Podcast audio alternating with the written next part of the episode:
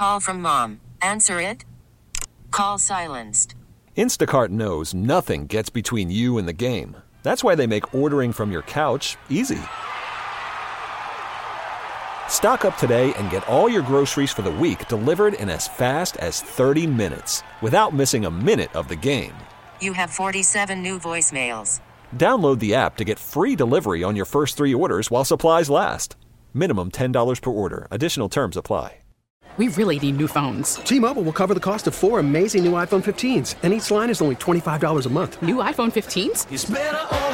Only at T Mobile get four iPhone 15s on us and four lines for 25 bucks per line per month with eligible trade in when you switch. Minimum of four lines for $25 per line per month with auto pay discount using debit or bank account. $5 more per line without auto pay, plus taxes and fees. Phone fee at 24 monthly bill credits for well qualified customers. Contact us before canceling account to continue bill credits or credit stop and balance on required finance agreement due. $35 per line connection charge applies. Ctmobile.com. Welcome to Face Connecticut, an in depth look at today's issues. Good morning and welcome to another edition of Face Connecticut on WTIC News Talk 1080, 96.5 TIC FM, and Light 100.5 WRCH. Aaron Kupek with you this Sunday morning, and we are pleased to be joined by Michelle Riordan Nold. She is Executive Director of the Connecticut Data Collaborative. Good morning to you. Good morning.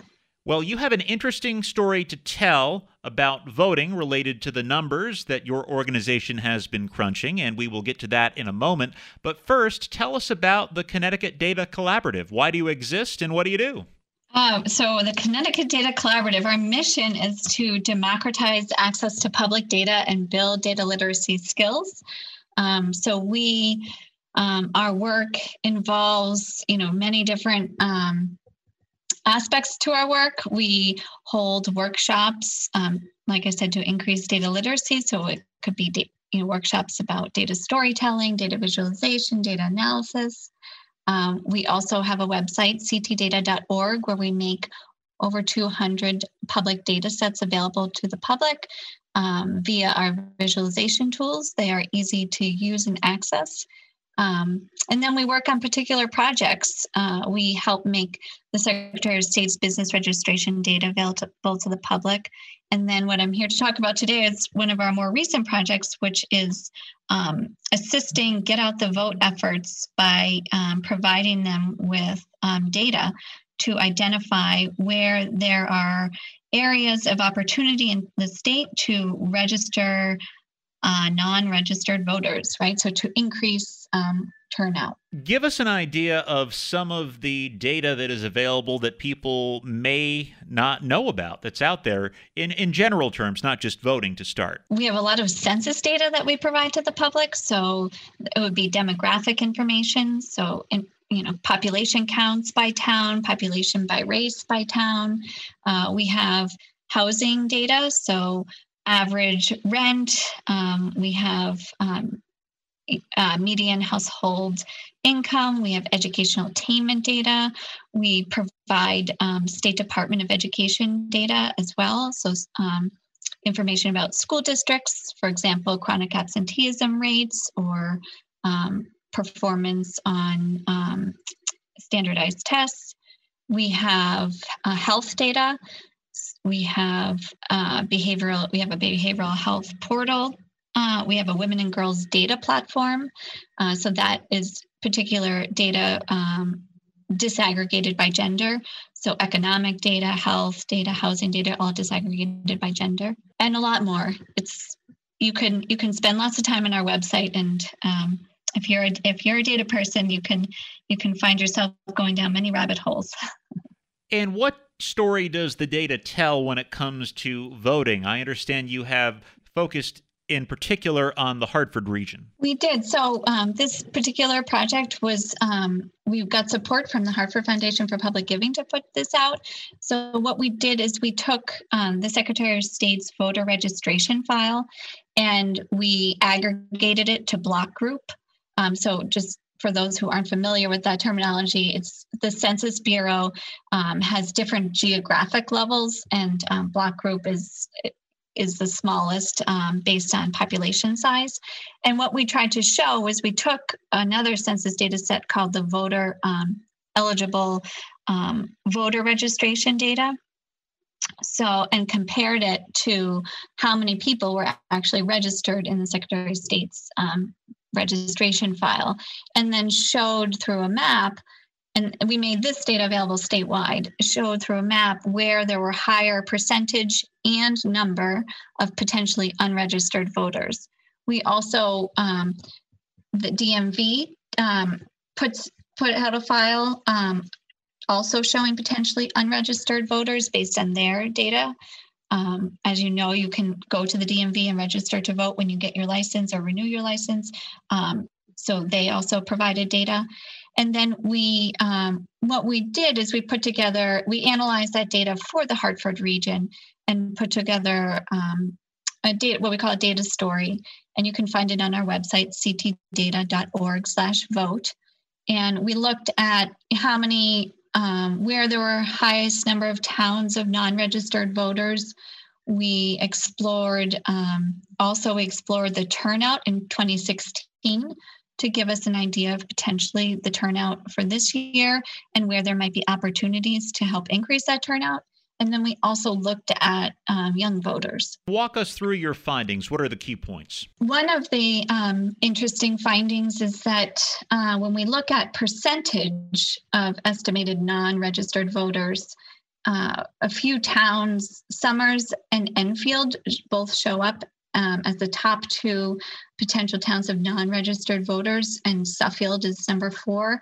And what was the what that was surprising to us. But then what we realized is that the Census Bureau um, counts prisoners where they're incarcerated and not where they're from.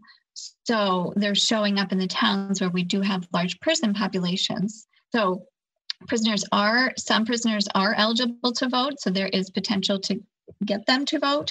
Um, but it did sort of skew what we were expecting. But when you do look at um, when you look at pure numbers, so populations, um, towns or cities where there are large numbers of people who appear to be not registered to vote. Um, Hartford is the highest with approximately 14,000, Enfield with 9,000, and Manchester with 6,000. So there still is in our larger cities and towns the opportunity, um, and, and what we were trying to show for groups and organizations that were working on get out the vote efforts is that there are, you know, still large populations of people in our bigger cities who um, are not registered. You've also uncovered some interesting information when it comes to the age of of people who are, are registered versus not. We did. Uh, so you know, we you do. I hear, and I'm sure you you must hear too um, in the media that you know young people participate at lower levels. Um, and so we did take a look to see is that true in our data. Um, and in the Hartford region, there's approximately 93,000 people who are registered um, who were the between the ages of 18 and 29 during the 2016 presidential election. And of those who were 18 to 29 at that time, 47% of them voted. So, although that number is probably lower than it actually was, because some of those folks might not have lived in Connecticut in 2016, so they might have just not voted in Connecticut, but voted in another state, it still does show um, a low percentage. You know, it's 47%, so less than half that um, showed up to vote. So, my hope is that there seems to be increased energy around this election and that um, more young people will show up. And so we will be taking a look at that post post this year's election. We've heard from the Secretary of the State's office that the voter rolls in Connecticut have never been larger. Over 2.3 million people registered to vote now. Is that any indication of turnout on Tuesday? Do you have a, a sense of what things are going to look like? Yeah, I mean, it is. It is um, an indicator, right? You would think that people who are highly motivated to register, you know, there has been a huge surge in registration. So if people go through the effort of registering, I would imagine they would go through the effort of voting as well.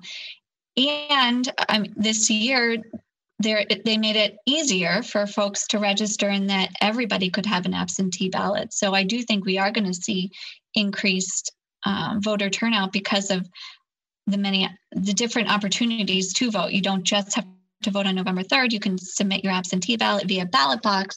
And that is one other resource that we do provide on our website on ctdata.org slash vote is we show a map where ballot drop boxes are um, available across the state. And a couple of public service announcements here. First of all, the drop boxes. We are hearing from officials that at this point, if you haven't returned your ballot or your application by now, it's best to use the drop box in, instead of the mail, and you should be mm-hmm. using the drop box in the town or city in which you are registered.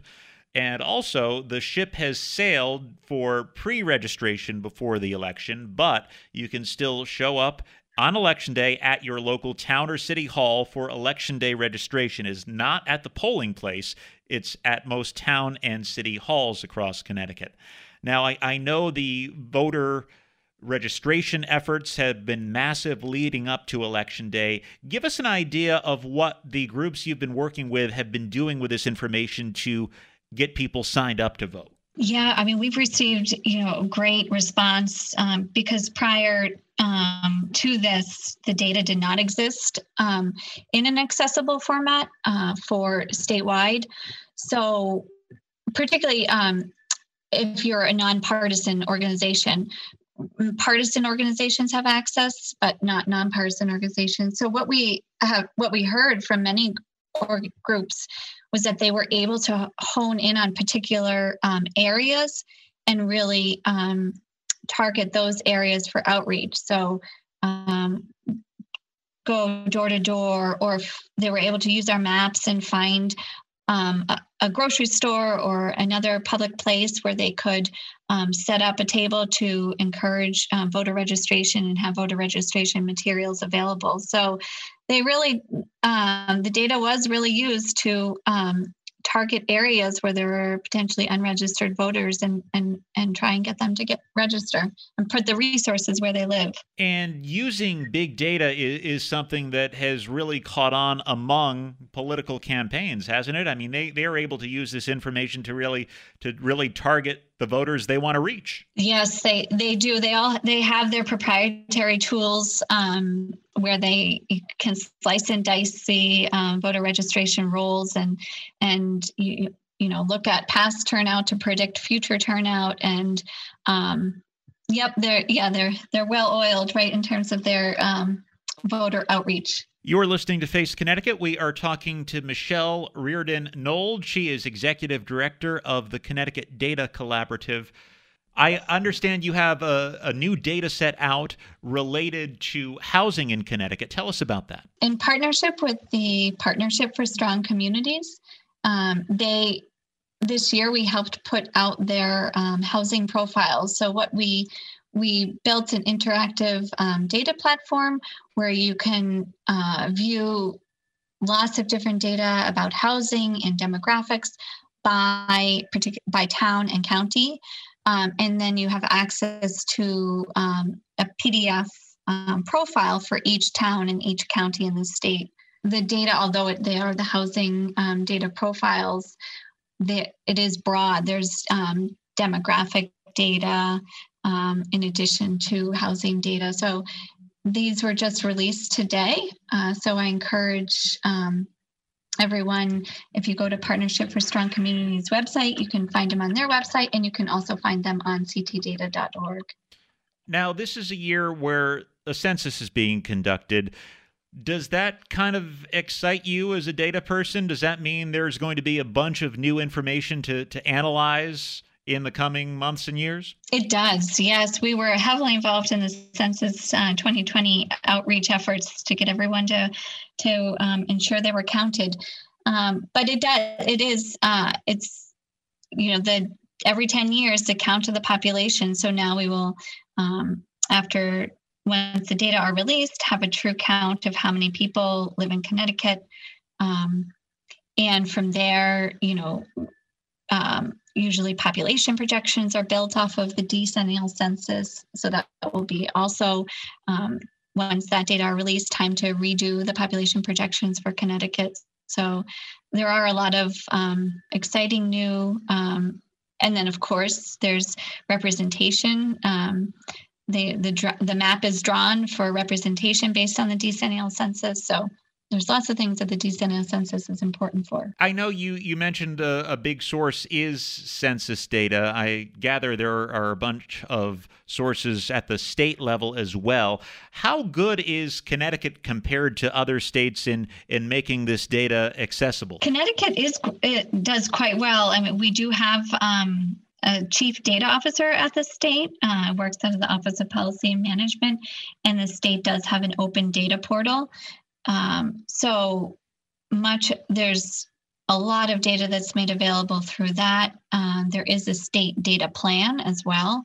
Um, and we actually have a conference on November 9th and 10th, and we're going to ha- be having a session to share the draft of the um, state's chief data officer will share a draft of the state data plan and get um, comment and feedback on it. So we are really um, ahead of the curve in terms of what we provide to the public and then also um, the work that gets done to make more data available to the public. Explain to us why that is important because I would suspect that the average person hearing this does not have the the interest or or maybe the even the time to to go through and find this information and, and crunch the numbers but thankfully, there are people that do that. Right. And we are one of them, right? So, uh, CT Data, um, a Connecticut Data Collaborative, is the organization that makes what we how, what, how we describe our work is we make the data accessible. So it's so the state state's chief data officer makes sure that the data is available,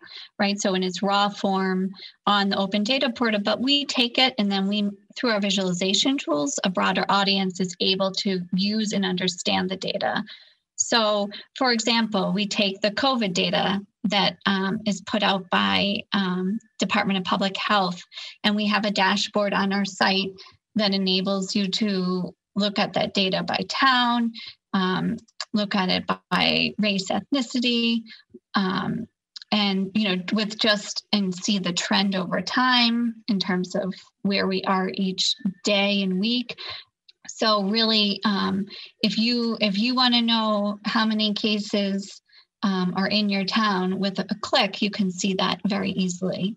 Uh, and so that's what we do. So we take we make it easy for the public to find the number they're looking for and understand what's happening in their in their community in their region in their county in their town. Certainly covid data i'm guessing has a lot of interest these days as does voting data. But how do you choose what other data sets to really dig into Right, COVID is a huge interest right now, but a lot of our work, we work with other partners. Um, many organizations partner with us um, because we do provide a unique service and that um, we have um, both the analytical skills and the visualization skills, and to take data from its raw format, analyze it, visualize it, and tell a story about it. So, organizations work with us to provide that technical service that um, is often hard um, to find. And then, plus, we reach a broad audience through um, just from having been around for a little while and and um, also our outreach efforts in terms of in terms of teaching everyone how to how to fish is what I like to say, but how to use data. So through our data literacy workshops, we um, are able to um, raise raise the t- the boat. Right? Is that the phrase they use? Right. So raise everybody's skill level and make everybody um, data people. As the saying says, the the numbers don't lie. But I I would suspect that some numbers need context. You know, I'm thinking back to what what you mentioned about the voting and the the towns that have prisons in them. You do need some information beyond the raw data to kind of put the numbers into context, especially when you you see information that might be surprising. Absolutely, yeah, and yeah, it's very hard to, um, and that is you know part of what we do teach is being a critical consumer of data right? It's very, um, there's a number, but then there's a story behind the number, and there's often people behind the number numbers. But for example, we have um, we make the business registration data available to the public, and um, one question we get in there is it doesn't necessarily show you true business activity because, um, for example, um, those real estate transactions can be set up through an LLC. So um, um, some or you know some folks will put their house in a trust and that becomes an llc so it's not necessarily true business activity in the sense of what um, economic development folks are interested in looking at. So it's very important when you are looking at the raw data to to understand the ins and outs of how the data are collected and um, and what they mean. If someone wants to get started exploring the the wealth of information that is available out there, what advice do you have? Where should they start? Well, of course, they should start at our site, ctdata.org. Um, but uh, I we always say start with your question, right, and then. Um, and that will drive the, the source you look at. Uh, we recommend when you're looking for data, uh, state and federal sources of data are the best places to go if you're looking for, um, because those are typically the primary sources of the data but you know we have we also have a helpline info at ctdata.org where we get lots of questions people who are starting a project or applying for a grant or have a question and need help finding data. And so we do that as well help people find data. Have groups come to you and said hey i have this this interesting data set. Uh, do you want to host it or or analyze it? Does does that happen it does happen. Yeah. Um, and that is always exciting when we do when we do have um, someone who's interested and um, who's done the work in terms of um, cleaning the data set and so we will work with them to make it available to the public as as someone who does this for a living and analyzes data day in and day out do you have a sense of how well government is doing making decisions based on data versus based on emotion or, well, we've always done it that way? Is, is government catching on that this can help make better decisions? Yeah, I, they are. And I mean, you know, it's a testament to, you know, our existence too, in that um, uh, the legislature saw the real value in um, in making data available to the public and um, you know sees us as a great resource for the public. You know there's there's there are lots of efforts underway at different state agencies and we're working with many of them um, to use data to better understand um, their work. And there's you know many efforts underway too also within the state to integrate the data right? So to look at some of these um, social sector challenges that cross multiple agencies. And so that's really exciting to see um, government, you know, trying to use data, link it and not, you know, link it across agencies. So take them out of the government silos and and really try and solve the problems across across sectors. So um, I have seen a transformation in the use of data. I mean, the fact that we do have a state's chief data officer does show the importance. I, there's, you know, a lot, a lot of work to do, and I think that will always be the case. Um, there's, you know, even with the COVID data, revealed the importance of breaking it down by race, ethnicity, um, and and and that is really important. Is that in order, you know, to understand some of these systematic inequalities that exist, we do have to um, collect the data by race and ethnicity and then analyze it that way. And there are areas where we don't, right? So there's there is a lot of opportunity for growth and improvement. Um, but I but we do have areas where we have um, really done well as a state. I mean, I, I would you know, just a shout out to um, the Institute for Municipal Regional Policy runs the Racial Profiling Prohibition Project. And that is an example where um, we are a leader in terms of collecting traffic stop data, but not just collecting it, but analyzing it and identifying if disparities exist. And other states have now followed the method um, that we've applied to that data. So there's always room for growth, right, and improvement. But I do, but there is but we have done a good job, I would say. She is Michelle Riordan Nold, Executive Director of the Connecticut Data Collaborative. Thank you so much for joining us this morning. Thank you, Aaron, for having me. It's been a pleasure. Thanks for listening to Face Connecticut. I'm Aaron Kupek. Enjoy the rest of your weekend. Face Connecticut is a production of the News and Public Affairs Department of WTIC Radio. We really need new phones. T-Mobile will cover the cost of four amazing new iPhone 15s, and each line is only $25 a month. New iPhone 15s? Only at T-Mobile get four iPhone 15s on us and four lines for 25 bucks per line per month with eligible trade-in when you switch. Minimum of four lines for $25 per line per month with auto pay discount using debit or bank account. $5 more per line without auto pay, plus taxes and fees. Phone fee at 24 monthly bill credits for all well qualified customers. Contact us before canceling account to continue bill credits or credit stop and balance on required finance agreement due. $35 per line connection charge applies. Ctmobile.com. Spring is a time of renewal, so why not refresh your home with a little help from Blinds.com? We make getting custom window treatments a minor project with major impact. Choose from premium blinds, shades, and shutters. We even have options for your patio, too. Blinds.com invented a better way to shop for custom window treatments. There's no pushy salespeople in your home or inflated showroom prices. Our design experts can help you find the perfect window treatments on your schedule. We'll even send free samples directly to you. Plus, we can handle the measuring and installation for you. Unlimited window treatments installed for just one low cost. And with Blinds.com, you'll always get transparent pricing, no hidden fees. Our free shipping and 100% satisfaction guarantee can put the spring back into your step and into your home, too. Shop Blinds.com right now and save up to 45%. Up to 45% off for a limited time at Blinds.com. Blinds.com. Rules and restrictions may apply.